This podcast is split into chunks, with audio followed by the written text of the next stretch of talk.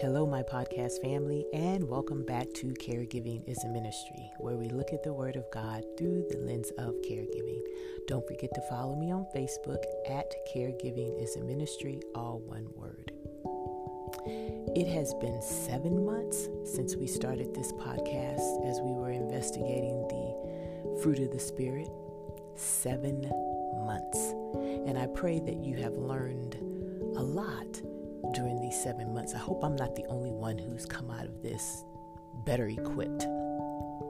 But what I think would be more realistic to do um, versus trying to recap seven months in one episode, I'm going to stretch it to about three, I believe. Because we've just learned too much to do it in one day.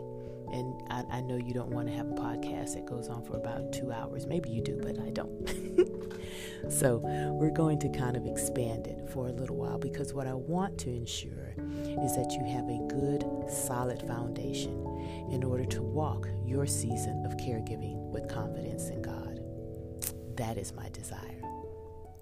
So today, um, we will look at everything that we have covered. And if I could summarize this particular episode, it would be that God has equipped you through His Spirit for this season. God has equipped you through His Spirit for this season. Now, we were first introduced to the fruit of the Spirit, right, in the New Testament. That was our, our foundational scripture for starting this podcast was found in Galatians, the fifth chapter, verses 22 through 23, and it read, But the fruit of the Spirit is love, joy, peace, patience, kindness, goodness, faithfulness, gentleness, self control. Against such things there is no law. But I want you to understand that even though this was in the New Testament, the Holy Spirit is still very much present in the Old Testament. If you recall, I've stated in um, several episodes that the Holy, the New Test, the Old Testament, excuse me, is a foreshadowing of the New Testament. It's a prequel, so to speak. As you read your Bible in the New Testament, you will often find references to the Old Testament. And I believe that you can't fully appreciate who God is, what Jesus did, and what the Holy Spirit is doing unless you have a comprehensive view. And that view only comes by way of studying the Old Testament in order to gain appreciation for the New Testament. The Old Testament does not mention the fruit of the Spirit, but in reading about the Holy Spirit, we find that He was very much present during the creation, which is in the book of Genesis let us make man and throughout the Old Testament, you will find statements or phrases that say, um, the Spirit of the Lord fell upon him, or he was filled with the Spirit. These are all references, of course, to the Holy Spirit. Once the Holy Spirit um, would come upon a person, he would he would specifically be anointed to do something God had tasked them to do, and hence the Holy Spirit coming in them so that they would be able to do that. Samson is an example. We see that the Holy Spirit was on him. He was a judge during the period of Judges, but then because of his disobedience and and um, being with Delilah, remember she cut his hair, and then the Spirit left him. And then Gideon, also found in the book of Judges, um, Judges, the sixth chapter, the 34th verse. We see where the Spirit fell upon him. First Samuel, the 16th chapter, verses 13 through 14. At David's very at David's anointing by the prophet Samuel, the Holy Spirit fell upon David. All of these show the Holy Spirit coming up and, and falling upon a person in order to commission, for lack of a better word, their ministry or their task or their purpose that God has anointed them to do. As we get to you know, the closure of the Old Testament. I want you to see how God is painting the picture for what is to come to the new through the New Testament.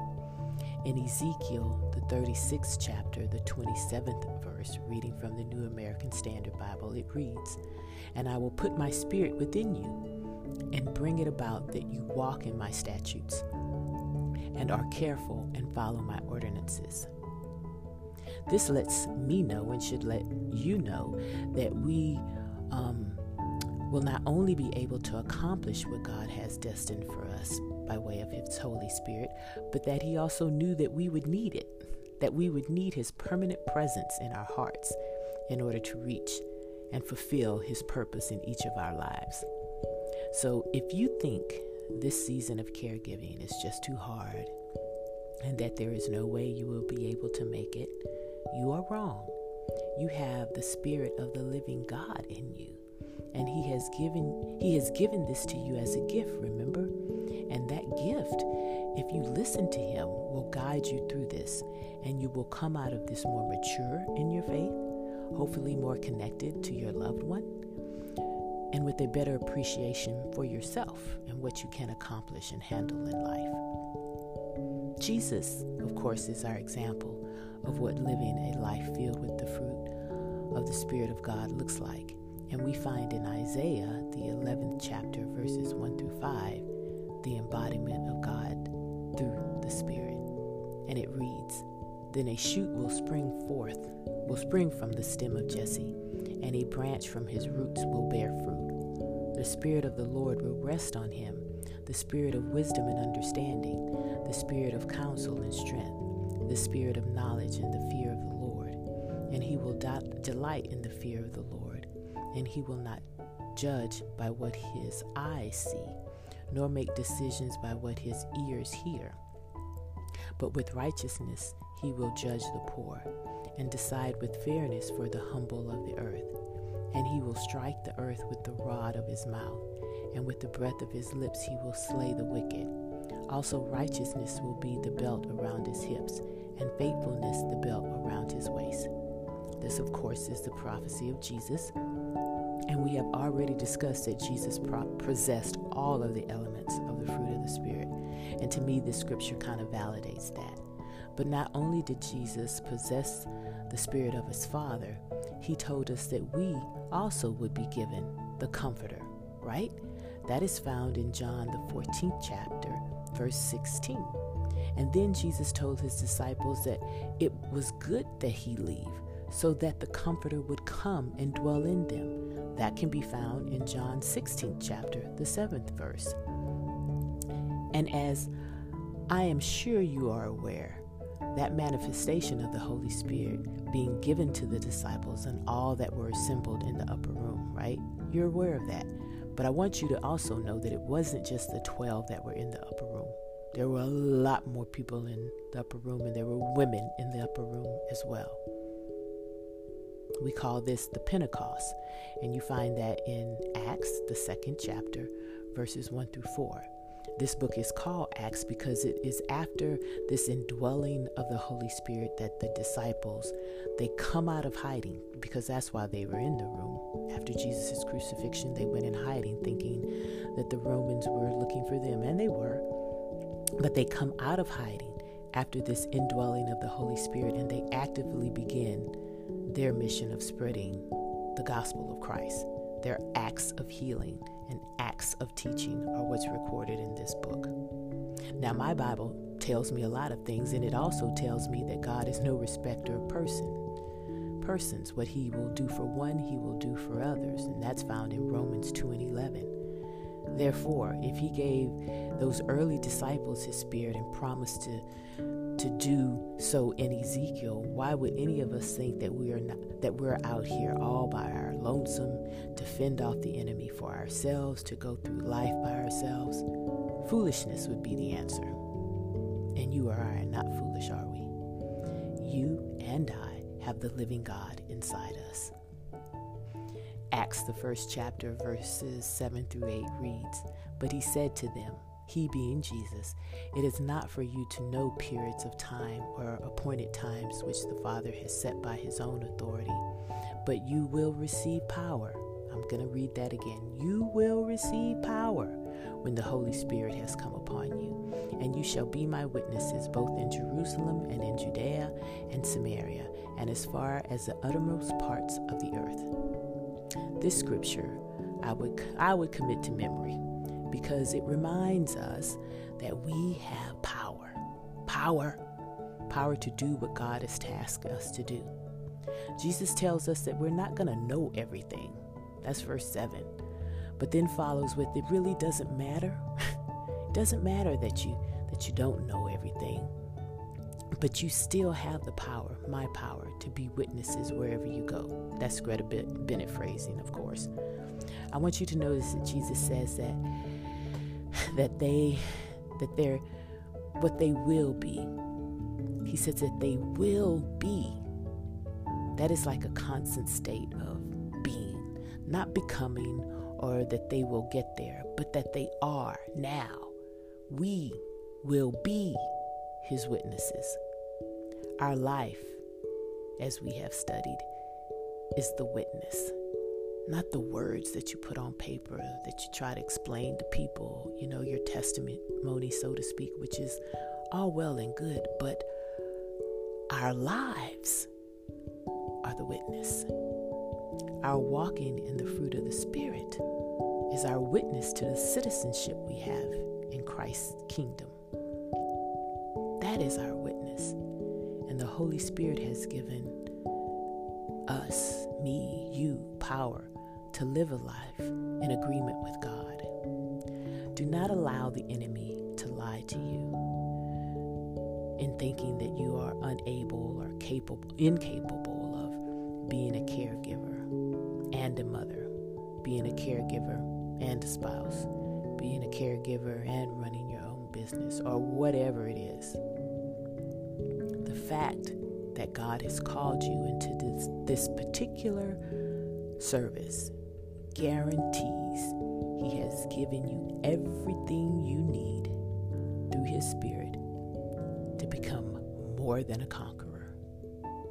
Trust me, but more so, trust the Spirit that's inside you and God's Word that says you have everything that you need. Let's pray. Awesome, magnificent, holy God, who is worthy of all praise, who is deserving of all praise. We come before you just to say thank you. Thank you for loving us. Thank you for bringing us through these seven months as we've gotten to know the Spirit, your Spirit, and how it manifests itself in us and through us in walking in love, joy, peace, patience, kindness, gentleness, faithfulness, self control. That is why we started studying this. And today we've learned that you've given that to us so that we can accomplish what you've put, placed us here to do. And we say thank you for realizing that we are weak and feeble and that without you we are nothing. And for then giving us a part of you that resides in our very being that will help us each and every day that the task that you've give, given each and every one of us as far as caregiving may not be the only task that you've called us to, but to know that you've equipped us to be able to handle it. It doesn't mean that we can't come to you for help as we are now, but that you remind us that you're with us and that there isn't anything that we can't handle through you. Touch each and every person who's listening today because you know specifically what they're going but help them to realize that you are the architecture of their hearts. You know exactly their strengths and weaknesses, and that you will never, ever set them up for failure. Help us all to put our trust in you, and help us to honor you, that our witness be a life that we live in the fruit of the Spirit, bearing much fruit. We love you and we praise you. In our Savior Jesus' name we pray.